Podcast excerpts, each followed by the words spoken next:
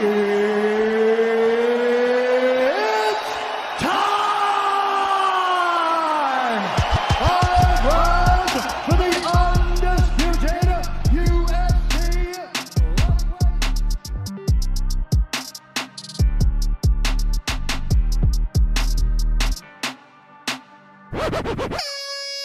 salut tout le monde, c'est Nico, bienvenue dans MMA Club. MMA Club spécial, boss final du game. Je suis intimidé parce que tu es un pionnier, je réalise même pas tout ce que tu as fait pour le développement du MMA. Je suis intimidé mais très content et ah, j'attendais ça depuis longtemps. J'accueille Loïc Pora, arbitre officiel de MMA. Sois le bienvenu Loïc et merci beaucoup d'être là. Ben, merci de m'avoir invité, ça fait toujours plaisir de pouvoir euh, collaborer avec tous les toutes les personnes qui œuvrent aussi euh, maintenant euh, sur le MMA, donc ça me fait plaisir. Bah, bah c'est cool. Alors, euh, je vais essayer de présenter ton petit background. Bah alors en quelques lignes, hein, parce que sinon je vais passer une journée. Donc background assez solide hein, en sport de combat. À 11 ans, tu plonges dans le taekwondo, le karaté. Tu t'es investi ensuite dans un sport que tu as qualifié toi-même de bagarre codifié. Le coach de l'époque déménage aux Pays-Bas. Il rencontre Baz Rutten, tu le rejoins pour t'entraîner avec cette légende, tu forges ton expérience. Plus tard, les connexions françaises se font et en gros, tu vas commencer à graviter autour du MMA d'époque dans la French Connection, début 90. Je mm. Je connais pas spécialement les détails de ton histoire, je ne fais que relayer ce que j'ai entendu. J'ai vu que mm-hmm. tu avais 4 victoires et 3 défaites en pro. Tu as organisé plein de galas de pancras, dont un pour les débuts de Hatch, de Czech Congo par exemple. Tu as été mm. champion d'Europe de pancras, tu as été juge aussi. Je sais pas si, si tu l'es encore. Euh, si, si, je juge en ouais. Ok, tranquille. Donc aujourd'hui, tu es arbitre. Et quel arbitre Voilà. Je pense que j'en ai pour 3 heures hein, si on continue. J'ai pas la prétention en plus de, pouvoir être à la hauteur, clairement. C'est très impressionnant. On se sent tout petit. Donc euh, aujourd'hui, si tu me permets. Ah bah si, si, je te... si, si. Bah, mais en toute transparence, si, si, on se sent tout petit. Bah, comme ça. Donc euh, voilà, je vais me focus sur ton rôle d'arbitre, euh, si tu me le permets, pour pas m'éparpiller moi-même déjà. Et puis on a, tu vois, le format un petit peu à respecter, on va dire. Donc voilà, j'aimerais beaucoup un jour parler de ton travail de juge, de ta carrière en général et tout, mais aujourd'hui on va se focus sur ton rôle d'arbitre. D'accord. Donc, euh, j'ai pas vraiment besoin euh, de te demander comment t'en es arrivé là, parce que ton expérience parle pour toi, mais peut-être que tu souhaites expliquer brièvement comment toi tu es devenu arbitre, et ça rejoint la question d'un auditeur qui me demandait d'une manière générale quel est le cursus pour devenir arbitre? Euh, à l'époque, il y avait de prévu un France-Angleterre au Catch Warriors. Euh, où il y avait euh, euh, Cyril qui combattait, qui a combattu notamment contre Bisping. et l'anecdote encore, c'est que Bisping voulait prendre Cyril Diabaté, qui était champion du monde, et il s'est dit non, moi je vais pas le prendre en MMA, je vais le prendre en boxe taille. Donc c'était un des premiers combats de boxe taille en calme. Il y avait Bendy Casimir, il y avait Damien Riccio, il y avait, euh, euh, j'en oublie, je sais plus, il y avait, euh, merde, un super pote à moi, Manu Fernandez, qui a, créé une émeute après à la fin en mettant KO le gars qui était la, star de la soirée. bref, il y a eu des trucs, voilà. Et je devais combattre. Et trois mois avant, trois mois avant, ouais, ou deux mois ou trois mois avant, je m'étais déjà fait opérer quelques années auparavant du genou ligament croisé antérieur euh, sur le genou droit. Et euh, en pleine préparation, un peu fatigué comme toujours, euh, sans s'en rendre compte, j'étais avec Boris, Boris Johnston, que vous connaissez, un super mhm. pote. Et fin de séance, vraiment fin de séance de sparring, j'envoie un middle et lui m'envoie un low kick à l'intérieur de ma jambe et ma jambe ça m'a pas balayé quoi et du coup mon genou a fait crack ah. donc là je me suis dit oh c'est chaud à mon avis il y a une galère euh, très douloureux. Bref, donc je te fais un résumé. Donc effectivement, mon, mes croisés répètent de nouveau. Hmm. Donc du coup, j'étais out sur le France-Angleterre. Ok. Donc tu vois, j'ai, à chaque fois, j'ai toujours loupé toutes les échéances. Ouais, ouais, je vois ce que tu veux dire. Et, euh, et par contre, à un moment donné, donc France-Angleterre, j'ai euh, Grégory Huot qui, qui, qui, qui, gérait un peu cet événement-là, qui était une personnalité aussi du MMA il y a, a 15-20 ans, euh, me dit euh, par contre, tiens Loïc, est-ce que ça t'intéresse euh, de faire partie de, de, l'aventure quand même et d'être arbitre? Je dis bah oui, moi je, je l'avais déjà fait un petit peu sur des petits interclubs, des petites compétitions comme ça, etc. Tu vois, donc j'avais une petite expérience et puis j'aimais bien parce que j'avais cette faculté d'anticiper, si tu veux, les actions des combattants. Donc du coup, ça donne un avantage certain pour, pour arbitrer. Et donc, c'est comme ça que j'ai commencé vraiment à arbitrer de manière très, euh, on va dire, euh, dite professionnelle. Alors, juste, je, te demande une petite pause. Vas-y. Tu, tu, es en train de me dire qu'on t'a proposé de devenir arbitre, mais qu'à l'époque, il n'y avait pas de certificat, il n'y avait pas de diplôme, il n'y avait pas. C'est ça? Il n'y avait rien du tout. Bah, le MMA n'était pas codifié. ouais, ouais, ouais. je vois, je vois, je vois. Je te parle d'une époque, on n'appelait pas ça forcément MMA, on appelait, on appelait ça Fight, euh, je sais pas, no, euh, NHB pour No Bar, Valet Tudo, enfin, tu vois, donc c'était pas encore MMA, pas encore codifié MMA. Donc, du coup, il fallait un français aussi, il fallait un arbitre anglais et un arbitre français, France-Angleterre, ce, qui ce qui avait du sens. Et puis après, ben, euh, pareil, il y avait une équipe de France qui était partie en, en, Russie. Et donc, du coup, aussi, je faisais aussi office d'arbitre pour, pour que ça soit aussi équitable, qu'il n'y ait pas que des arbitres russes sur les combats de MMA. C'est incroyable. Et, voilà, j'ai arbitré pas mal de combats comme ça. Après, j'ai arbitré donc, au Portugal, j'ai arbitré en Suisse, j'ai arbitré en Hollande, enfin j'ai arbitré un peu partout. Voilà. Mmh, et euh, ensuite, si tu veux, donc en même temps est apparu, enfin le Pancras, il y avait le Pancras en France, tu vois, et donc du coup, bah, j'étais un des arbitres qui, qui, déjà qui travaillait, et donc euh, j'avais euh, eu à l'époque le, rôle, le Pancras était rentré à la FF et j'avais eu le rôle de responsable des arbitrages et des formations. Donc ah j'ai formé beaucoup, beaucoup d'arbitres de, de Pancras. Toute la première euh, génération d'arbitres de, de, Pancras qui sont encore là, hein, euh, c'est des gens que j'ai formés à l'époque. Ok. Je... prends la question à l'envers. 1. Sécurité. 2. Autorité et bienveillance. 3. Mm. Empathie, complicité, mm. objectivité. C'est le système pyramidal qui, à mes yeux, définit le mieux ton rôle. Est-ce que tu es d'accord mm. et est-ce que tu peux développer? Euh, bah, en premier, la sécurité, parce que voilà, en tant qu'arbitre, on est là pour gérer l'intégralité des combattants et donc toute leur sécurité. Et, euh, et si tu n'as pas, euh, pas cette expérience, pour moi, hein, parce que par rapport à ta première question aussi, qui était qu'est-ce qui fait que l'arbitre, etc., la question d'un de tes auditeurs, j'estime que l'expérience de combat, quel qu'il soit, bah, surtout en plus sur un, sport tridimensionnel comme le MMA, a son euh, importance. Hmm. Je, pense que euh, avoir euh, une sensation de combat, alors je ne dis pas un combat sparring, un combat à la salle, hein, mais un combat où ben, tu es monté sur un ring, ou tu es monté dans une cage et tu as combattu, tu sais ce que c'est, tu connais le stress, tu sais euh, cette boule au ventre que tu as, etc.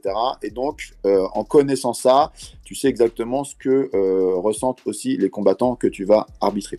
Et donc, tout ça, ça te forme et ça te permet de gérer, en fin de compte, toute cette sécurité qu'on doit avoir pour les combattants. Ok. Donc, premier lieu, comme tu as dit, la sécurité.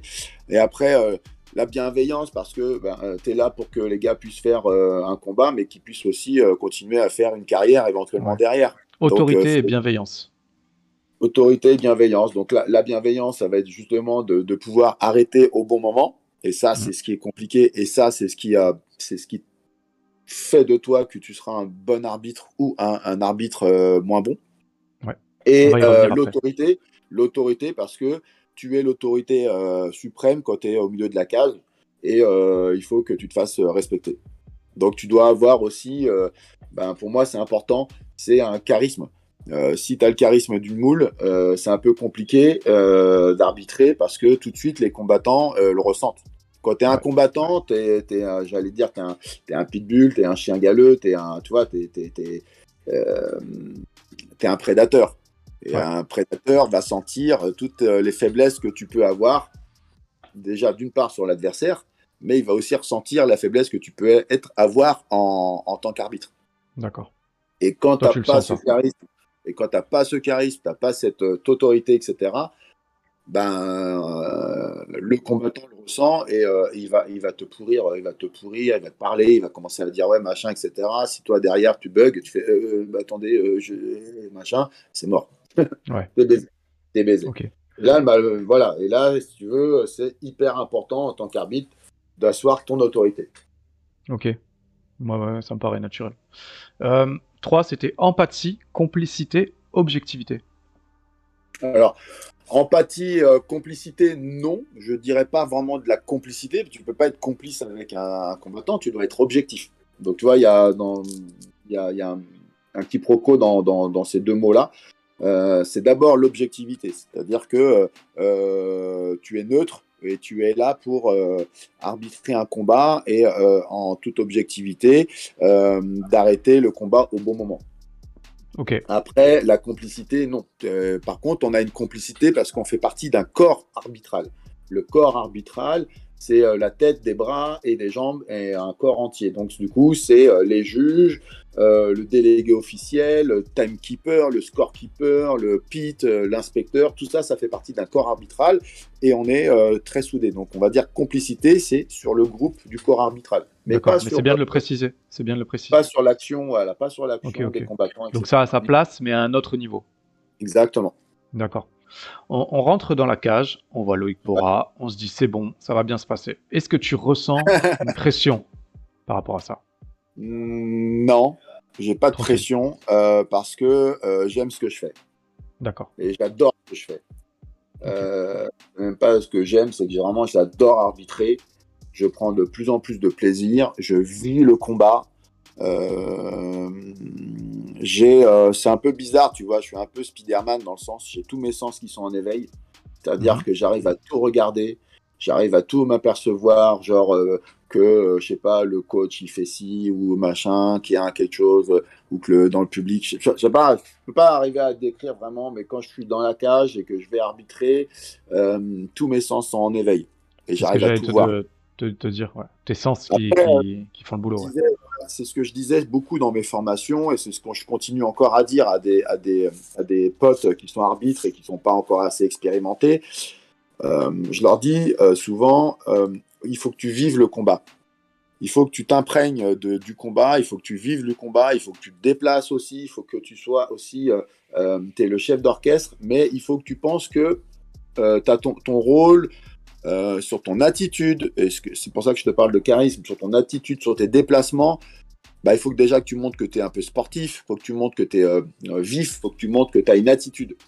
Hmm. Et rien qu'en en, ayant cette attitude visuelle, bah, déjà tu vas avoir un respect aussi au niveau des combattants. Tu vois, ils, sentent, ils se sentent en sécurité, ils savent que tu domines ton métier. Quand euh, euh, on a, donc on est en train de former hein, des, arbitres qui sont là actuellement, qui n'ont pas beaucoup d'expérience, donc on, les brief et tout ça à chaque fois euh, qu'ils font une intervention pour les améliorer, etc. Mais souvent, des fois, ils sont encore un peu, un peu timorés, tu sais, un peu timides. Un peu tendre Pas forcément tendre, mais un peu timide. Et, et, parfois, la timidité te fait faire des bêtises, c'est-à-dire te faire arrêter un peu trop tôt ou un peu trop tard, etc. Mais bon, c'est normal. Il faut prendre de l'expérience. Et, euh, et, et, du coup, euh, je leur dis, le problème, c'est que euh, vous vivez pas assez le combat.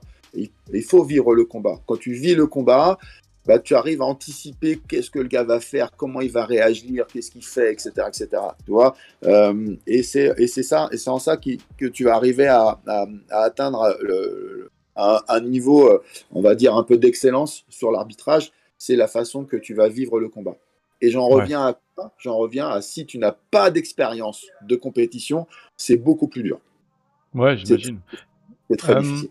Rien que à ce, niveau-là, juste pour un petit détail, euh, euh, Jérémy Simon, le cutman que j'avais interviewé, il nous disait un petit mmh. peu la même chose à son niveau, tu vois. Donc ça rejoint, même au cutman, il a besoin mmh. d'anticiper et de connaître le sport pour mmh. gagner du temps sur le soin des blessures et tout, tu vois. Le fait de connaître les impacts, comme tu disais tout à l'heure de pas sous-estimer un coup, de le prendre pour ce qu'il vaut. Bah, il va mm. gagner du temps dans son soin, dans sa récupération et tout. Donc c'est aussi de l'anticipation, ça rejoint ce que tu es en train de dire. Mm, mm. Donc c'est vraiment cool. Ouais, c'est important. Euh, est-ce qu'il a des combats où tu t'es dit après coup, ah j'ai fait de la merde Là, comme ça, là, non. non.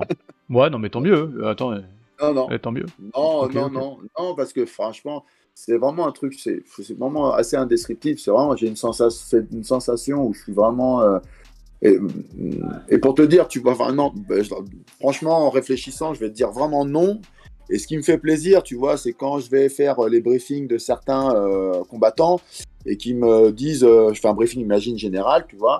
maintenant, on essaye de faire, on va faire souvent maintenant le, le, briefing à tous les combattants qu'on va coacher, qu'on va arbitrer. Ouais. Donc ça, ça crée un peu justement, bah, ça crée une complicité à ce moment-là, tu vois, entre à dire, bah écoutez, voilà, c'est moi qui vais arbitrer ton combat, etc. Et ce qui me fait plaisir, c'est quand je vais euh, dans des dans les vestiaires que je dis, bah voilà, je vais arbitrer ton combat, et t'as un combattant qui se retourne, il me dit, ah, tu tu fais pas le mien et tout. Euh, bah je dis, bah non, c'est pas moi. Ah oh, merde, putain, je suis dégoûté. Bah ça fait plaisir. Parce que ça veut dire que le combattant, il reconnaît euh, ton travail, etc. Tu vois j'ai j'ai le souvenir euh, d'avoir, euh, tu vois, l'Ares, euh, donc pas hier, mais l'avant-dernière Ares, qui a arbitré un combat féminin, là, tu sais, Alex Tekana, face à Iris Morisset. Ouais, excusez-moi pour les noms. et tu vois, donc Iris, je vais pour la je la connaissais pas du tout. Hein. Je connaissais même pas son passé de boxeuse, tout ça. Donc je vais lui faire son briefing. Elle était avec Rizlen et tout. Et tu vois, Rizlen, je l'ai déjà arbitré deux, trois fois. Et euh, elle me dit ah, franchement, c'est cool, Loïc, que tu sois, tu sois arbitre de son combat. Et puis, elle, ça a rassuré aussi Iris que Rizlen dise ça, tu vois. Ça fait plaisir. Et tu vois, sur le combat, à un moment donné, euh, Iris, elle passe vraiment un, un, sale moment. Euh, le combat où elle est vraiment, elle est un peu touchée, elle tombe, etc. Et là, pour le coup, je sais que beaucoup d'arbitres auraient euh, stoppé le combat. Mais euh, moi, mon expérience me fait que bah, je vois hein, les signes qui font que elle revient sur, elle revient à elle, enfin, elle revient à elle, elle revient sur une attitude qui fait que elle est plus en danger, qu'elle est prête à recombattre, etc. Et effectivement, tu, vois, elle des mains, tout ça. Voilà, c'est, c'est. Elle relève sa garde je vois la percussion, la précision de la percussion, la dangerosité des percussions, tout ça, je vois que euh, Alex, euh, c'est bien ce qu'elle a fait, elle a touché, mais après, si tu veux, ce qu'elle fait, c'est pas assez pour que je puisse intervenir. Il reste encore un créneau, il reste encore un tout petit créneau. Et, euh, et je vois que Iris, elle s'engage sur ce créneau-là. Et donc, du coup, elle se relève, etc. Et le combat repart. Tu vois? Après, quelques temps plus tard, après, Alex bah, remet une belle, une belle série. Et là, pour le coup, elle est sonnée, donc j'arrête le combat. Mais ce que je veux dire par là, c'est mon expérience, mes années de pratique, mes années de compétition, de, de, de, voir aussi coacher des sportifs de haut niveau, parce que j'ai eu cette chance d'avoir des, des, gens de haut niveau et donc d'accompagner aussi des combattants de haut niveau. Et toute cette, euh, toute cette richesse, si tu veux, de, de, de, de postes que j'ai pu avoir entre combattants, entraîneurs, euh, formateurs, euh, responsables, dirigeants, gérants d'une salle de sport, bah, tout ça, si tu veux, mis bout à bout, fait que euh, j'arrive à, faire en sorte que le combat, je l'arrête souvent au bon moment. Et ça, le meilleur des retours que j'ai, c'est les combattants qui viennent me voir et qui, des fois, sont déçus que je ne fasse pas leur combat. Alors, je ne peux pas arbitrer non plus tous les combats, c'est pas possible. Et puis, il faut aussi euh, former d'autres arbitres parce qu'il y a de plus en plus de galas de MMA. Ouais, ouais. Donc, tu vois, quand je te dis, on rentre dans la cage, on voit Loïc Pora, on se dit que c'est bon, ça va bien se passer, c'est une réalité. C'est pas une ouais, c'est une réalité, bah, qui, rejoint le témoignage des combattants qui te l'ont dit. C'est vrai que c'est, euh, oui, c'est, vrai que, et puis je pense que le public le ressent aussi, tu vois, euh, c'est, comme bah je te disais tout à l'heure, quand tu es, quand as, bah, de la, de la, chance ou pas, j'en sais rien, parce que la chance, ça se, ça se, ça se, ça se développe. Mais euh, euh, je gère une salle de sport, donc tu vois, j'ai entre 600 et 700 adhérents, j'ai une dizaine de profs, euh, donc tu vois, donc quand il y a des soucis, il ben, faut que tu prennes tes couilles et tu es le responsable, tu vois, donc tu dois gérer. et ben dans la cage, c'est un peu pareil. C'est une attitude, quoi. Voilà, et je pense que le, le public aussi le voit. Alors quand tu vois un arbitre, tu vois, dans la façon qu'il se déplace, la façon qu'il réagit, la façon qu'il va parler, la façon qu'il va intervenir, quand c'est propre, c'est clair, c'est net, il n'y a pas de bavure, et il voit qu'il y a de l'autorité, bah, euh, le public aussi se dit, euh, parce que j'ai eu ces retours aussi là, se disent, ah oui, ouais, franchement, quand, quand tu es arbitre, euh, on voit que tu es là. Donc ça, c'est important aussi. C'est-à-dire que tout le monde s'aperçoit la présence de l'arbitre, mais au bon moment. Mmh.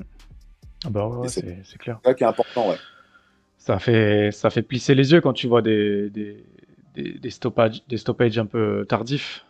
ah oui, c'est rassurant. c'est sûr, Combien de combats tu peux faire dans une soirée pour rester totalement focus? Alors, euh, généralement, euh, tu vois, euh, hier soir, il y avait l'ARES. ouais. 4. il y avait 12 combats de prévus. Généralement, quand on, est, quand on a 12 combats de prévus, généralement, on est trois arbitres. Ouais, ok. Voilà. Là, ils étaient deux arbitres. Ah, j'ai vu, hein, il y avait un sacré rythme. C'est un choix, donc bon, voilà. Là, ça fait du taf, surtout à ce, à ce niveau de compétition. Donc, je ne sais pas comment ça a été géré. Là, je n'ai pas, le, pas le retour. Je demanderai euh, lorsqu'on fera notre, notre euh, réunion euh, avec le, bureau technique des officiels. Je poserai la question parce que je ne sais pas pourquoi ça a été fait comme ça. Parce que là, au niveau de compétition qu'ils étaient, même si c'était Marc Godard et Ahmed Korchli, qui est arbitre aussi, qui est un excellent arbitre, faire six, six, combats de haut niveau sur un événement comme ça, euh, c'est compliqué. J'estimais que c'était beaucoup, moi. J'ai aucune ah expérience, mais j'estimais que c'était beaucoup. Nous, on avait, on avait un peu élaboré une, un peu un truc comme ça, c'est-à-dire que quand il y avait à peu près, généralement, voilà, 12 combattants, 12 euh, combats, 3-4 euh, arbitres, c'est plutôt bien. Et tu regarderas à l'UFC, à l'UFC, quand il y a une carte comme ça de 12, de 12 combats, il y a, il y a au moins 4 arbitres. 4 combats déjà, c'est waouh, c'est beaucoup quoi. ça dure en plus, euh, tu vois, 4-5 rounds à chaque fois ou 3 rounds, on va dire. Ouais, là, c'est. Là, j'ai pas vu les résultats. Je crois qu'il y avait pas mal de combats qui se sont terminés rapidement hier. ouais, il y avait pas mal de finish, ouais.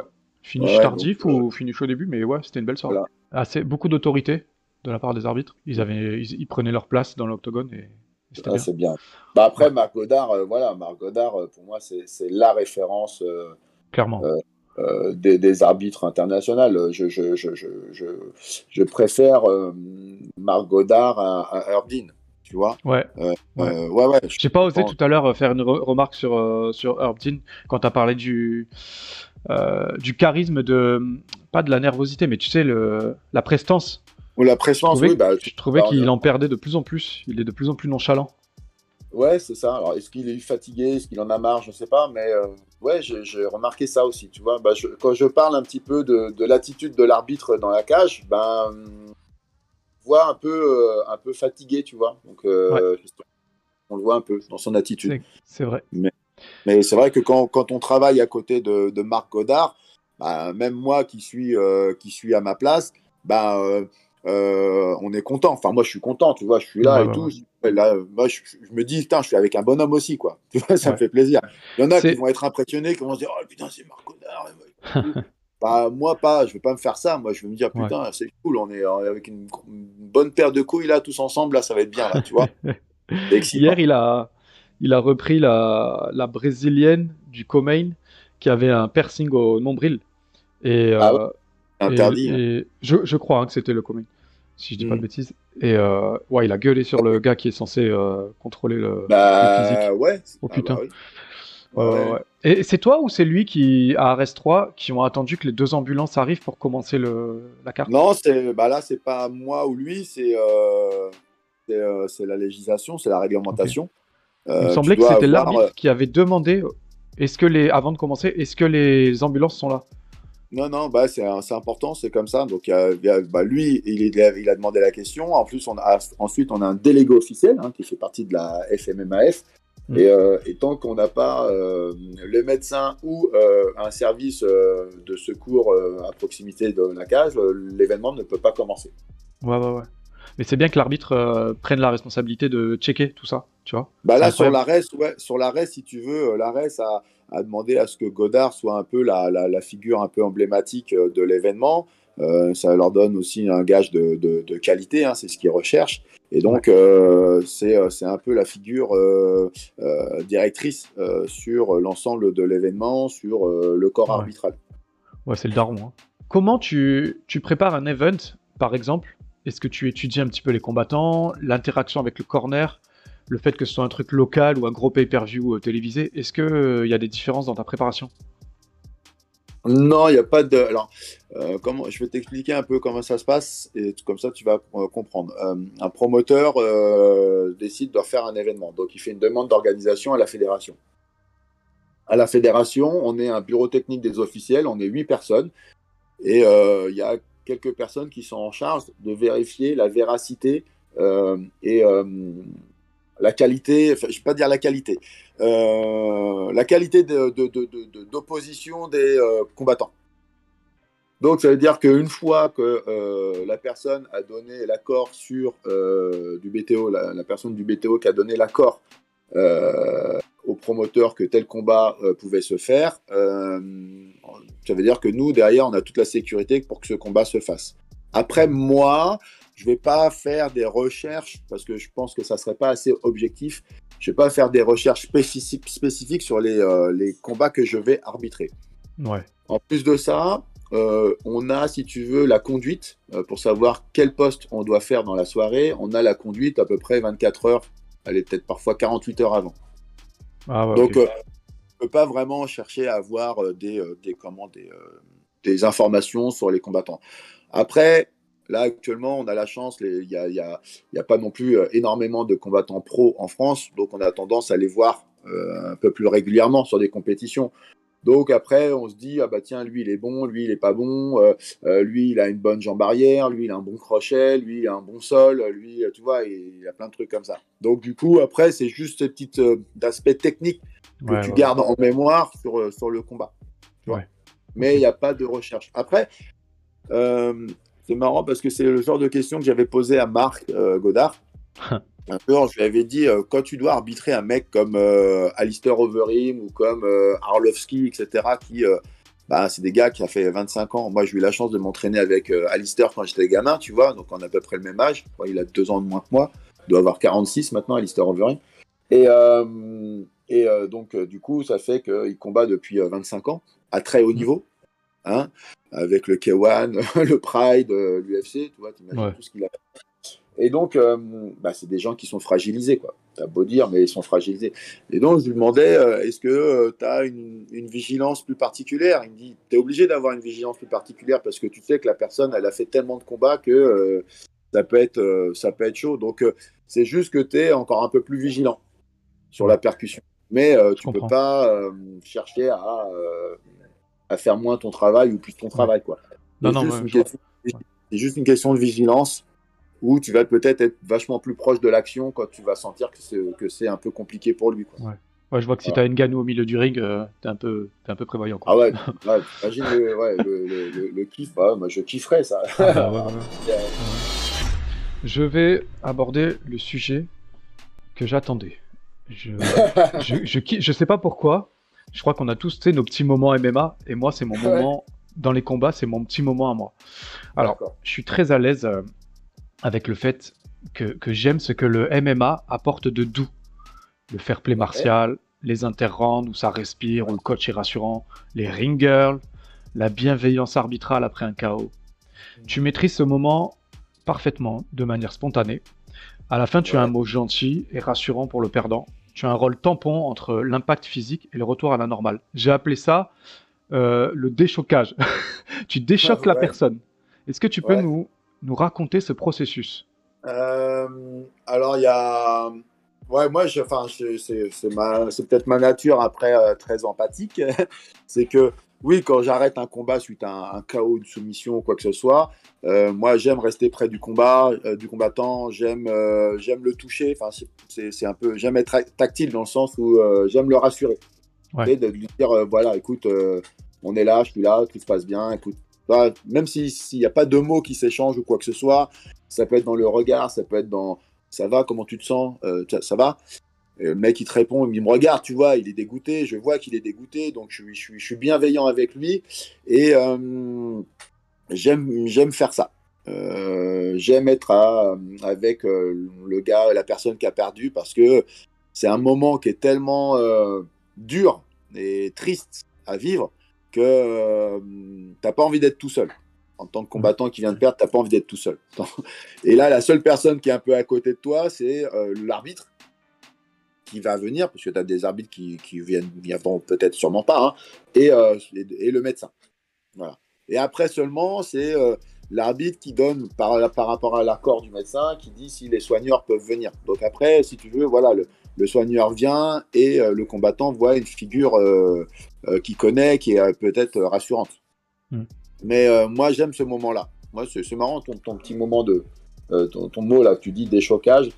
c'est un peu ça, tu vois. C'est vrai qu'il y a un choc, un traumatisme psychologique. Et je pense que c'est un, un, moment qui est important d'être là à ce moment-là en tant qu'arbitre pour dire écoute, t'inquiète pas, on, ça va. Il y a pas, ah, y a pas plus. C'est le début de beaucoup de choses. Exactement. Exactement. Après, j'ai aussi, si tu veux, euh, j'avais étudié aussi les arts euh, chinois, tu sais, tout ce qui est euh, oui. point vito, mytho, point nerveux, etc. Bref. Et si tu veux, quand il y a un gars qui est sonné, mm, qui est un peu en conscience, je, des fois, tu pourras me voir le faire parce que je l'ai déjà fait. je fais une friction des, des globes orbitaux des yeux. D'accord. Tu vois, je frictionne très fortement les yeux. Euh, pourquoi? Parce que le nerf optique, c'est le nerf le plus euh, réactif du corps humain. Du coup, c'est euh, ce nerf-là qui te, qui te fait réagir très rapidement. Donc, du coup, la personne qui est un peu sonnée, quand tu lui frictionnes, donc là, je donne, je donne des tuyaux, hein, même pour les, les gens qui. les, entraîneurs qui, qui, voient leur gars tomber KO, qui est un peu évanoui, bah, tu frictionnes ses yeux fortement. Euh, tu, attends, tu pousses un peu ses yeux là, tu les frottes fort et euh, bah, le gars il se réveille euh, très rapidement. Comment tu, comment tu travailles ta... Enfin, tu as, déjà un peu répondu tout à l'heure, tu sais, ta, ta, vision du combat pour améliorer et entretenir cette capacité de réaction. Est-ce que tu le travailles encore? Ah Ouais, ouais, je travaille beaucoup. Bah, Je travaille beaucoup. Déjà, je regarde, je suis un passionné, donc je regarde énormément de combats de MMA. Alors, je ne regarde plus forcément un combat de A à Z comme dans un film de cul, tu vois, je vais vraiment aux zen, qui m'intéresse. oh, c'est bon ça. XNXX, on est là. Donc du coup, euh, du coup, euh, voilà, euh, je m'entraîne aussi pas mal sur les jugements aussi, parce que je pense que je peux m'améliorer énormément là-dessus. Et je regarde beaucoup de combats sans le son. Donc pour des gens, les gens qui des fois ils se disent ah mais euh, lui il gagne et lui il gagne pas et machin etc. Bah regardez le combat euh, sans le son et euh, vous notez les percussions, les, les, les moments les plus les plus forts, savoir un peu ce que ça donne. Et sans le son, quand t'es pas, quand t'entends pas le public, t'entends pas le bruit de la percussion, t'entends pas des coachs ou quoi que ce soit, bah t'as plus que ton le sens visuel et qui va te parler. Et même en vidéo, si tu veux, c'est encore comment truqué parce que euh, euh, en réalité, on ne revient jamais sur un jugement. Hmm. La réclamation sur un jugement est, impossible. Ok. J'explique simplement pourquoi. Parce que euh, quand on juge, on juge sur un instant présent et surtout, on a un angle, chaque juge a un angle de vue. D'accord? Et donc, a une perception entre la vue, l'ouïe, voilà, par rapport à ces sens-là, et, lui, il a un sens de vue. Quand on fait un retour vidéo, ou qu'on regarde et qu'on veut euh, regarder un combat en, vidéo, on verra toujours les meilleurs angles parce qu'il y a plusieurs caméras. Mm. Tu vois? C'est vrai. Et donc, du coup, c'est quelque chose qu'on peut, on peut pas revenir sur un jugement parce que euh, on n'a pas euh, la vision de l'arbitre au moment où l'action a été faite. Ouais, du juge, ouais. voilà. C'est comme moi, je vais arbitrer, je vais voir, il y a des, je vais, voilà, imagine un mec en position montée, il est en train de frapper son adversaire. Moi, je suis juste là, je suis à 30 cm. Je vois que le gars, il tape dans les bras et en plus, il tape, il n'y a pas de percussion. Il y a, pas de, il y a, juste de la, du volume, mais il n'y a rien, ça fait pas mal. Quoi, tu vois, il, hmm. Le peut frapper comme ça pendant des heures. Par contre, le gars qui est dans le public, euh, qui est euh, à, 100 mètres, 150 mètres ou quoi que ce soit, euh, il peut se dire oh, putain, c'est impressionnant, pourquoi l'arbitre il n'arrête pas Parce que putain, il s'en prend plein la gueule, etc. Bah non. Ou quelqu'un qui est de dos. Il va se dire, il voit un gars qui est en train de donner des coups, mais c'est pas ce qu'il donne en réalité. C'est clair, tout à fait ça. Et donc, par, par conséquent, c'est pour ça qu'on ne peut pas revenir sur un jugement parce que les angles de vue euh, sont complètement faussés une fois qu'on regarde ça après euh, sur un montage vidéo. Ouais. Ah, c'est bien ce que tu nous dis là, c'est super. Tu sais, pour revenir sur les juges, hier soir, on a eu un 30-27 à gauche et 29-28 ah deux fois à droite, si je dis pas de conneries. Et, je t'avoue que c'est un peu déroutant. C'est un peu déroutant. 30-27, euh, tu vois ce que je veux dire? Tu as vraiment 30-27, ça veut dire que le mec, il a eu, euh, il a eu 3 fois 9, euh, bah, 30-27, ouais, il a eu 3 fois 9. Ouais, il a eu 19-19-19. Ouais, ouais. Voilà, c'est ça. Et de l'autre côté, 28-29, deux fois.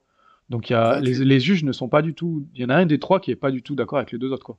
Ouais, ouais, ouais, ouais. Bah, c'est assez déroutant quand tu regardes le combat et que tu, tu te dis putain. Euh, bah ça c'est intéressant parce qu'après en débriefing, tu vois, c'est alors bon, les, gens ne le savent pas, mais après on fait toujours un débriefing. Tous les juges arbitres ils font un débriefing. On... Et justement, ça c'est des, des, points où justement les gars ils ont dû peut-être discuter de savoir tiens qu'est-ce que vous avez vu, euh, qu'est-ce que tu as remarqué, c'était quoi, toi tu donc tu argumentes derrière. Ouais. Ouais, c'est sûr que nous on le sait pas. Ouais. Ça sera intéressant, hein, j'aurai de parler du travail des juges. tu me chauffes. Hein. Franchement, c'est. Travail de juge, parce que. Euh, travail des juges, c'est dur. Hein. Attention. Ouais, de... Moi, c'est, euh, pour moi, hein, à mon niveau, c'est plus dur, c'est, plus dur pour moi de juger que d'arbitrer. Ouais. On a un gros travail nous au niveau de la fédération, euh, c'est de mieux en mieux, mais on a un gros travail éducatif auprès des, des, des coachs, des combattants, et après par, par, par descendance auprès du public. Parce qu'il y a plein de... Parfois, il y a des gens qui ne comprennent pas ou des combattants qui ne comprennent pas. Ils sont encore un peu formatés sur le, système euh, métrique du pancras et ils se disent Mais je ne comprends pas, je devais gagner, pourtant j'ai fait des amenés au sol. Oui, tu as fait des amenés au sol, mais tu n'as pas continué, tu n'as pas euh, peaufiné ta position ni mis en danger ton adversaire. Donc, du coup, ton amené au sol, elle ne sert à rien. Je vois. Et du coup, les gens vont, vont la noter quand même. Tu en as qui vont la prendre en compte. Exactement. Ouais. ouais. On est humain après. Hein. ah oui, oui, bien sûr. Hein. Il y a ça aussi, tout simplement. C'est ce qui fait la richesse du juge. Ouais, ouais, clairement, clairement. Faut pas laisser euh, la décision aux mains des juges, c'est ce qu'on dit toujours. Ouais, exactement. C'est le mieux. On va passer aux questions des auditeurs. La première question de Nicaragua 6543 qui nous demande quel degré de liberté tu as. Quel degré de liberté sur, un combat? Ouais bah, euh, j'ai tous les droits. Ouais. Toi, tu fais venir euh, le médecin, tu dis là, on arrête. On arrête. J'ai tous les droits. J'ai tous les droits. C'est moi, le, dans le centre de la cage, c'est moi le patron. Enfin, c'est l'arbitre le patron. Ouais. Donc toi, tu veux, tu veux enlever un point sans avertissement. Il n'y a personne qui va te dire euh, ouais, mais alors, après, alors après, il y a des codes et tout ça, etc. Donc tu fais pas non plus n'importe quoi. Mais oui, si tu dois enlever un point parce que c'est mérité, tu enlèves un point. Si tu juges et, ça, ça va être par faire partie de, ton expérience. Si tu euh, estimes que euh, l'action que le gars a fait, c'est une action dangereuse, etc., et que ça mérite tout de suite un point négatif, tu le mets. Mais des fois, tu vas être là en disant bon, ok, j'ai vu qu'il n'a pas fait exprès, j'ai vu que c'était machin, c'était pas intentionnel, etc. Donc euh, non, je ne vais pas lui mettre un point négatif. Par contre, je vais l'avertir. Mais voilà, tu as, l'entière liberté de, de, mettre ton, ton, point négatif, de faire la remarque, de stopper le combat, etc. etc. C'est toi le, mm. maître. Après, tu as des signes euh, sonores euh, où, euh, genre, le médecin veut te prévenir de quelque chose. Donc, tu as un signe sonore, et là, à ce moment-là, tu vas arrêter le combat, tu vas faire venir le médecin parce que le médecin voulait vérifier quelque chose. Tu vois? Ok. la deuxième question, c'est Julien Napolitano qui demande que penserais-tu de la vidéo à l'interround pour vérifier les hypocs, les gestes illégaux, les prises de gants? Alors moi j'ai un semblant de réponse parce que par exemple Erdin a utilisé la vidéo pour l'hypoc de Covington, Covington contre Masvidal. tu peux je détailler? je vous invite à regarder euh, mon Instagram euh, French MMA Ref ouais, parce que j'ai fait un réel, j'ai fait un réel exactement sur cette action. Ouais. J'ai vu que tu as fait ça. Euh, Ouais, j'ai fait ça euh, parce que c'est intéressant. En gros, moi, j'aime bien faire aussi ça. Euh, je l'ai fait pour euh, justement éduquer les gens. Donc, si vous regardez sur mon truc, j'ai fait des réels. À mon niveau, je suis pas un super youtubeur ou quoi que ce soit. C'est pas ma prétention. Donc, je fais ça. j'essaie de faire ça le mieux que je peux, mais j'essaie d'expliquer un peu les gens, enfin comment ça, comment comment les actions sont faites. Et là, notamment, ça a été super bien géré par Dean c'est qu'à euh, un moment donné, Masvidal, il se plaint d'un doigt dans l'œil, mais c'est vrai qu'on ne le voit pas réellement. D'accord?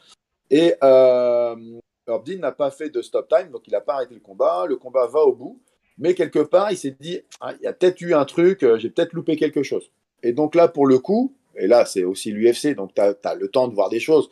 Euh, sur des organisations françaises euh, petites où il n'y a pas de retour vidéo, il n'y a pas de régie vidéo, euh, c'est compliqué, tu vas pas pouvoir le faire. Et donc, du coup, Abdin, il a été voir la table des officiels, il a demandé est-ce que vous pouvez voir l'action, etc. Et là, effectivement, on lui a dit ouais, ouais, il y a eu un, doigt dans l'œil de Covington sur Masvidal. Et c'est ça qui est super intéressant. J'aime, si tu veux, quand ce côté est vraiment bien carré, c'est autoritaire, mais juste ce qu'il faut. Euh, il a attendu que tout le monde sorte, hein, la minute de repos, tout le monde est sorti, etc. Et euh, une fois que les grilles, les portes se sont fermées, il a fait stop time et il a été voir Covington et il lui a expliqué. Il lui a dit Oui, j'ai vu, j'ai été voir la vidéo, effectivement, il y a un doigt dans l'œil, donc attention, la prochaine fois, je serai obligé de t'avertir ou quoi que ce soit, etc. Mm. Et ça, tu vois, c'est bien parce que ça, ça, montre un peu l'autorité que tu peux avoir. Et euh, moi, le gars, euh, le combattant, il va se dire, il va se dire, bon, ok, il euh, faut que je fasse gaffe parce que je peux pas jouer avec lui, quoi. C'est pas une trompette l'arbitre qui est là, tu vois. Ouais, ouais, je vois. J'aime bien tes, tes vidéos là, c'est intéressant. Tu détailles les phases arbitrales quand il stoppe, tu sais, avec le médecin, nana et tout, c'est ah, vachement bien fait. Il y a des trucs, les gens savent pas forcément, tu vois, même s'ils font clair. du MMA. Et le no coaching, tu sais, euh, bah, en réalité, c'est une question de fair play. C'est-à-dire que quand tu as mis, imagine, tu as mis un coup de pied dans les couilles de quelqu'un. Tu n'as pas fait exprès. Donc, tu vas faire stop time. Tu vas mettre chacun euh, dans les coins neutres. Euh, déjà, tu vas voir le mec qui a les coups dans les couilles, tu le rassures, tu dis écoute, tu le récupères, t'inquiète pas, machin, etc. Après, tu vas voir le gars qui a donné les coups dans les couilles, même qui n'a pas fait exprès, mais tu lui dis de faire gaffe. Tu dis écoute, tu es un professionnel, tu dois utiliser tes armes et viser là où tu dois utiliser tes armes. Donc, du coup, travaille correctement. Après, tu vas revoir le, mec, tu, vois le gars qui a le, coup dans les couilles, etc. Mais pendant ce temps-là, euh, le mec a pris le coup dans les couilles, tu vois, il est là, il a mal, il parle, ou tu parles avec lui, ben son, coin, il peut pas lui donner de conseils. Hmm. Parce que le mec, il a mal dans les couilles, tu vois, il est là, il est en train de parler, etc. Et donc, ça serait injuste que le gars qui a donné le coup dans les couilles puisse être coaché pendant cette, euh, cette, cet arrêt par son coin. Ouais, ouais, je vois, je vois. C'est pas fair play. Donc, du coup. C'est un euh, rééquilibrage. C'est ce qu'on appelle, nous, le no coaching. Donc, c'est-à-dire que logiquement, ben, aux États-Unis, à l'UFC, etc., les arbitres, enfin les arbitres, les, les, coins, les coachs, c'est des gars qui sont expérimentés, donc ils savent qu'ils ne le font pas. En France, c'est pas encore, euh, c'est pas encore ça. Ils connaissent pas en réalité les règlements parce que personne ne lit le règlement. Mm. Et donc, euh, tu es obligé de leur dire, si tu entends que ça coach, etc., tu es obligé de leur dire attention, point, point, bleu, il n'y a pas de coaching, no coaching. Il faut, que tu le rappelles. La troisième question, Alors, les pieds dans le plat. Hein. Eric S2A qui, qui demande quel est ton salaire? Alors je vais répondre à un truc, c'est que hum, le salaire, on est payé si tu veux, les juges et les arbitres sont payés la même chose. Ok. Euh, que tu sois arbitre ou juge, que tu fasses 1, 2, 4, 10 combats, tu es payé la même chose. Tu es payé pour le gala, enfin pour la soirée. Voilà, et on est payé actuellement 200 euros. Euh, moi, j'avais élaboré un comptage euh, à l'époque. après, on est revenu parce qu'au final, ça, ça, ça, faisait un peu trop cher pour les promoteurs. Mais j'avais estimé qu'on était payé, on devait être payé, un, à la qualité du combat. Ouais. Si tu, euh, si tu fais un, un combat pré-lim card, pré-prélim, main card ou main event, c'est pas la même, c'est pas la même euh, comment euh, euh, qualité de combat ou la même, si tu veux, qualité de, de, prestation hmm. entre les deux combattants. Donc, du coup, ça valait un. Voilà. Par contre, quand tu vas arbitrer un common event, un main event, bah là, il y, a une une prestance, il y a un prestige, si tu veux, sur l'événement. Hmm. Et donc, du coup, il faut, pour moi, j'estime, il faut un arbitre qui soit de qualité, un des meilleurs arbitres, et ça a un coût un peu plus supplémentaire parce qu'il y a plus de responsabilités. Ouais, J'étais parti sur exactement ce qui existe aux États-Unis. Mhm. ah, d'accord, c'est le modèle américain. On va, prendre, à l'UFC, les arbitres sont payés au combat. D'accord. Donc, si tu fais deux combats, trois combats, etc., bah, tu vas accumuler, etc. Et tu es payé en fonction de la, euh, la place du combat euh, qu'il a sur la carte. Ok. Donc, D'accord, je vois, un, je vois. Combat pré, un combat pré-prélim, tu vas être payé, pas, je vais dire des bêtises, hein, tu vas être payé 500 dollars. Par contre, tu fais euh, Conor McGregor euh, Khabib, euh, tu vas prendre 10 000 dollars. tu as des points de pay-per-view. non, mais tu as, de ça aussi. Hein. Ouais, bien sûr. Ouais, de ça. Hein. On va dire que les arbitres internationaux que vous voyez à l'UFC, les plus importants, hein, donc tu as Erdine, Marc Godard, euh, euh, comment il s'appelle? Herzog, euh, tu vois, Dan Meregliota, parce que lui, il combat aussi, il, arbitre aussi sur d'autres trucs. Mm. Les gars, ils sont à ils sont entre 300 et 400 000 dollars à l'année. Hein. Oh. Donc 300, 400 000 dollars à l'année, ça fait 30 000 dollars à peu près par mois. Quoi. Ah bah c'est chaud. Bah, ils gagnent plus que certains combattants. Ouais, c'est vrai. Putain. Donc moi j'aimerais bien prendre ça. bah ouais, faut, ouais, faut pas, faut traverser la mer. on en est loin. Loin. Donc tu vois, pour l'instant, c'est pas forcément quelque chose où euh, je me dis ah je vais m'enrichir comme un ouf, etc. Ouais, ouais, ouais, ouais. En tout cas, je te le souhaite. Euh, si je pouvais prendre, euh, si je pouvais prendre 1000 balles par soirée, quand tu vois qu'il y a 2 à 3 galas par mois, bah, je serais content. Me casserais pas putain, moi, je voyais, plus, je voyais plus des tarifs comme ça quand même. Putain, 200 balles. Non, non, bah, non, non, non, non, non, non. Pour l'instant, on ne prend pas beaucoup de sous. Tu pourras dire à. Sais plus comment il s'appelle. Ouais, la question d'Eric est finalement a, ouvert là, une belle discussion. On va passer au moment détente. Ah. J'imagine que je suis passé à côté de, plein de choses. Euh, est-ce que tu as une anecdote amusante avec un combattant connu ou un truc qui se passe en dehors de l'octogone que tu peux te permettre de raconter? Ceux qui m'écoutent, ils sont tous en train de rigoler. Alors, non, des anecdotes euh, marrantes. Oui, c'est je suis un peu, euh, je suis un peu sanguin. et enfin voilà, je, je peux m'énerver aussi, si tu veux, mm. euh, je, me tiens, etc. Mais comme j'ai tendance à dire ce que je pense, euh, je, le dis, à un moment donné, si la personne ne comprend pas, ben, je me dis, euh, mettre une petite claque dans la gueule, ça fait, ça fait du bien. Donc c'est vrai que des fois, sur des fins de, de, combat, pas forcément quand j'étais, notamment quand j'étais officiel, quoique ça m'est déjà arrivé, ça m'est déjà arrivé ouais, à la fin d'un gala de me chamailler. Quoi. Ouais. Voilà. souvent, c'était chez Hatch. Donc, à chaque fois, ouais. il me un Lolo, coup d'école, etc., etc. Mais, euh, mais bon, j'étais plus jeune. Maintenant, je suis, euh, plus sale. Voilà. D'accord. Alors, excuse-moi, parle juste bien en face de ton micro, s'il te plaît. Ouais, c'est parce qu'il y a le café qui tombe, c'est pour ça. Ah, tranquille, tranquille. Vas-y, si tu veux, tu prends le temps, tu te non, poses. Non, t'inquiète, c'est bon, euh, ça va être fait, là. Ok. Bah là, pour cette anecdote, euh, à l'époque, bon, je faisais, je combattais un petit peu en tout parce que les combats de MMA, il n'y en avait pas beaucoup. Mhm. Donc dès qu'il y avait un truc, euh, on était du club haute tension et c'était un peu notre devise, on combattait euh, dans n'importe quelle activité. Quoi. Ouais, y allais quoi. Et, euh, ouais. Et donc là, il y avait possibilité de faire les championnats de France. Donc en demi-finale, je tombe un mec qui était super fort. Je me sentais pas du tout. Franchement, je fais 5 rounds, je sers vraiment de sac.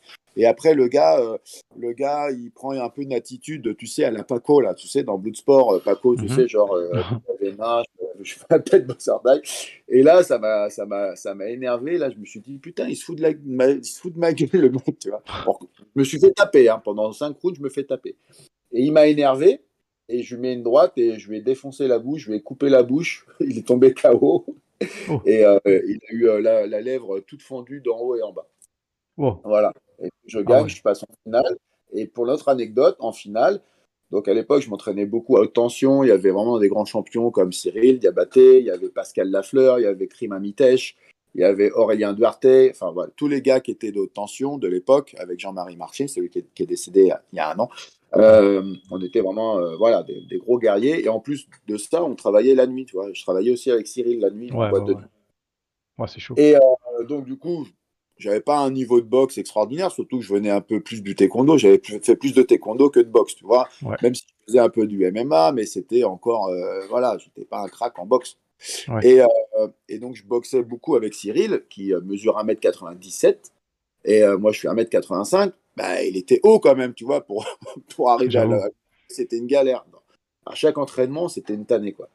Et là, à la finale du championnat de France, on me sort un mec qui faisait 2m10 pour 84 kilos. tu vois la team J'étais là avec Jean-Marie, j'étais là, je dis mais comment, mais qu'est-ce que je fais? Comment je fais pour le toucher le gars? Parce qu'en boxe taille, tu veux t'approcher, tu as les genoux, euh, tu veux t'éloigner, tu as, les jambes et. Ah, le mec de mètre. Et je savais vraiment pas quoi faire, quoi. Vraiment la galère. Et à un moment donné, je suis sur une phase de corps à corps. Le mec, il me prend, il m'envoie des coups de genoux, je les bloque et il me lâche, il me met un crochet. Et là, euh, je fais, euh, je fais l'ascenseur, donc ça me fait tomber. Et en tombant, ma jambe a fait crack. Ah, putain. Sur du péronie. Ah, celle-là, elle est horrible. Ça, on n'aime pas ah, les voir. Ah, ça fait mal, ouais. Ça ah, ouais, ça, c'est pas bon. C'était mon genou qui était pété. Et bref, donc, du coup, j'ai toujours eu des blessures. J'ai pas eu un physique de ouf parce que très fatigué et, et à mon grand regret parce qu'à l'époque, euh, on tournait, euh, bon, j'avais euh, j'avais une grosse équipe avec Cyril, on avait créé donc, notamment ce que tu as pu dire, la French Connection. Et donc, du coup, on avait vraiment, tous les anciens peuvent se rappeler de, de, dimanche après-midi où on se donnait rendez-vous au Cajun Club et tu avais la crème de la crème de la, de la place parisienne et banlieusardes du MMA, quoi. Donc ça, ça, tournait en MMA, en grappling, en frappe au sol et tout. Franchement, c'était des, très, très, très, très bons souvenirs. Ouais. Et puis, ah, bah, euh, bah, j'ai eu la chance, j'ai eu la chance à chaque fois dans, dans, dans l'équipe, on a eu, euh, on a eu euh, tous les mecs qui ont fait, la plupart des gars qui ont fait le Pride et l'UFC de l'époque, voilà, ils étaient avec nous, quoi.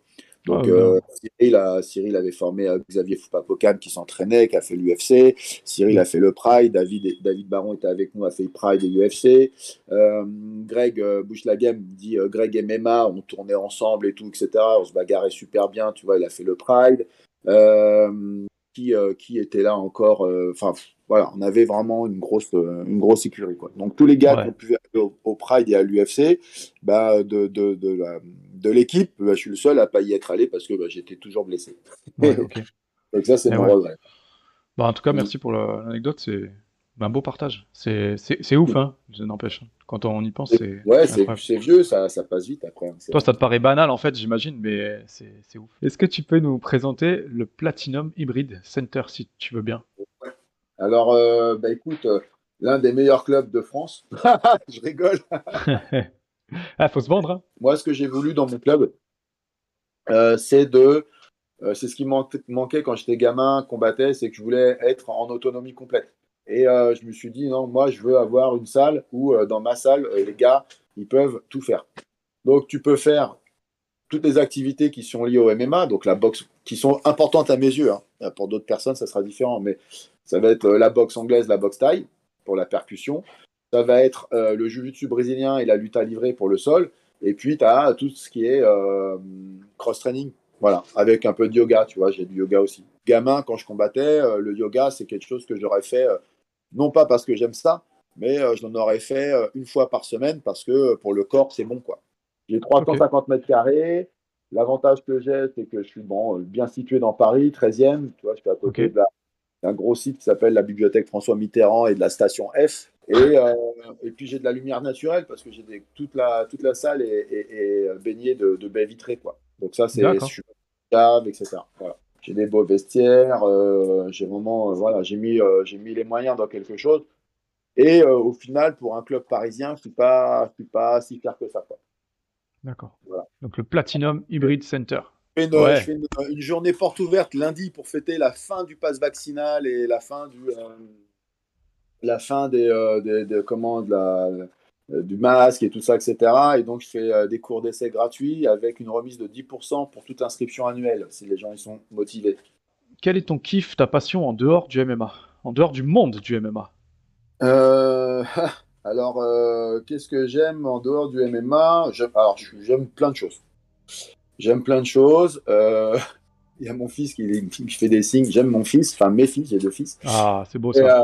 Euh, je suis un joueur euh, dans le sens où j'aime tout ce qui est, jeu, qui jeux vidéo, donc euh, je joue un peu. Je suis mauvais, hein, je joue.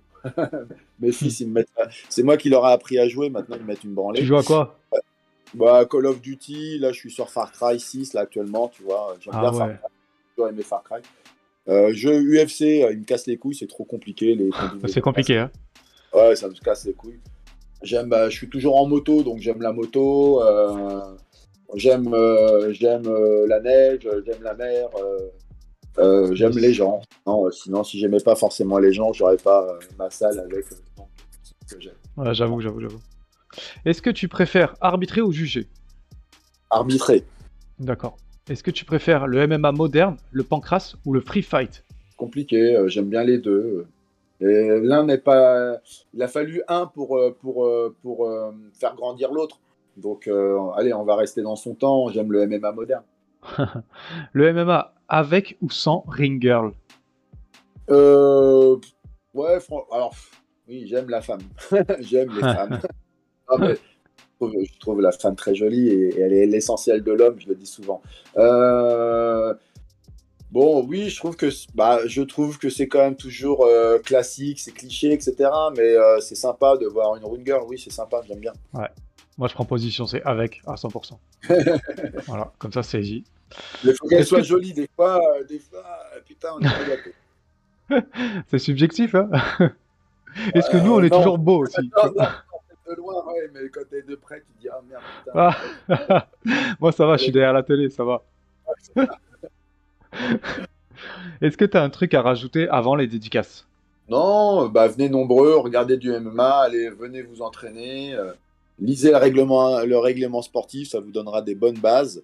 Euh, et ben voilà, on passe à mon moment préféré, les dédicaces. Est-ce que tu as des dédicaces? Tu leur ai vraiment dédié euh, euh, à, deux personnes qui sont vraiment les plus importantes actuellement sur le MMA français, qui sont Lionel Brézéfin euh, Lionel Brézéfin, qui est le cadre technique euh, national qui a mis en place et qui met en place toute la structure, tout, le squelette du MMA en France. Et il est, aidé euh, par Johnny Frachet. Alors je suis, fier parce que ce sont deux anciens de mes élèves que j'ai formés il y a longtemps. Lionel, il est resté plus longtemps avec moi, mais Johnny, je l'ai eu. Johnny, il avait 17-18 ans quand il était avec moi, tu vois.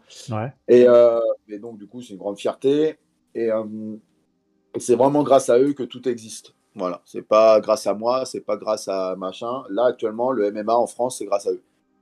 Nous, on a, peu, on a amené ça, j'ai amené cette discipline avec d'autres euh, il y a 25 ans, mais sinon, actuellement, c'est eux les, c'est eux les, les vraiment les, les, les, éléments essentiels de la réussite. D'accord. Voilà. Après, euh, dédicace à tous ceux, tous mes anciens, mes potes, euh, un pote avec qui on a, on a traversé ces 25 ans de MMA. Hatch, euh, les frères Schiavo, les frères Riccio, même s'il reste Damien actuellement, tu vois, les frères Fernandez, tous ces fratries-là qui étaient les anciens du MMA. Voilà, ça fait toujours plaisir de se voir. Euh, que je vois quand je vais à Marseille, euh, je vois Jean-Michel, je vois Dukanovic, je vois, Laurent Colombo, ça fait plaisir. Je vais à Bordeaux, je vais voir euh, bah, les frères Fernandez et Cédric Célérier, c'est des, comment, plein de potes comme ça. Je vais dans le Nord, je vais revoir des gars que je connais qui, ont, se sont entraînés avec moi, etc. Dans l'Est, c'est pareil. Donc je vais partout, partout, voilà, ça fait plaisir de voir les, les gens.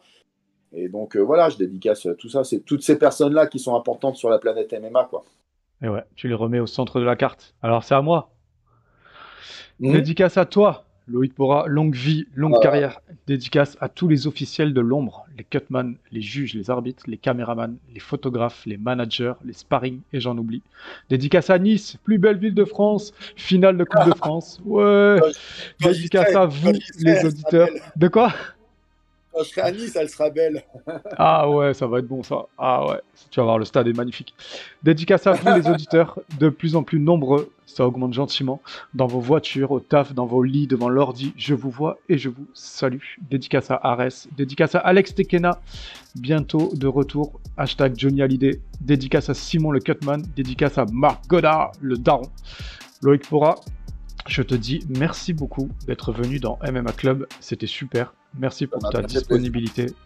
Euh, tu as été généreux, c'est incroyable. Et je dis pas ça, c'est pas péjoratif, hein. c'est, tu nous as régalé. Donc euh, voilà, tu as joué le jeu, on a un média minuscule, comme le mien, c'est, super d'avoir joué le jeu. Donc euh, voilà, j'espère pouvoir te recevoir à nouveau un jour pour parler d'une de tes autres vies.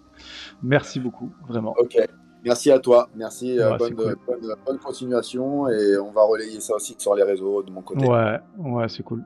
Quant à vous, je vous retrouve bientôt pour un nouveau podcast, Le Débat. Peut-on percer dans le MMA sans être complet? Un petit récap RS4 où on mixe le fond, la forme, on verra. Et la suite arrive fort, comme d'habitude. Vous y êtes maintenant habitués et je sais que vous adorez ça.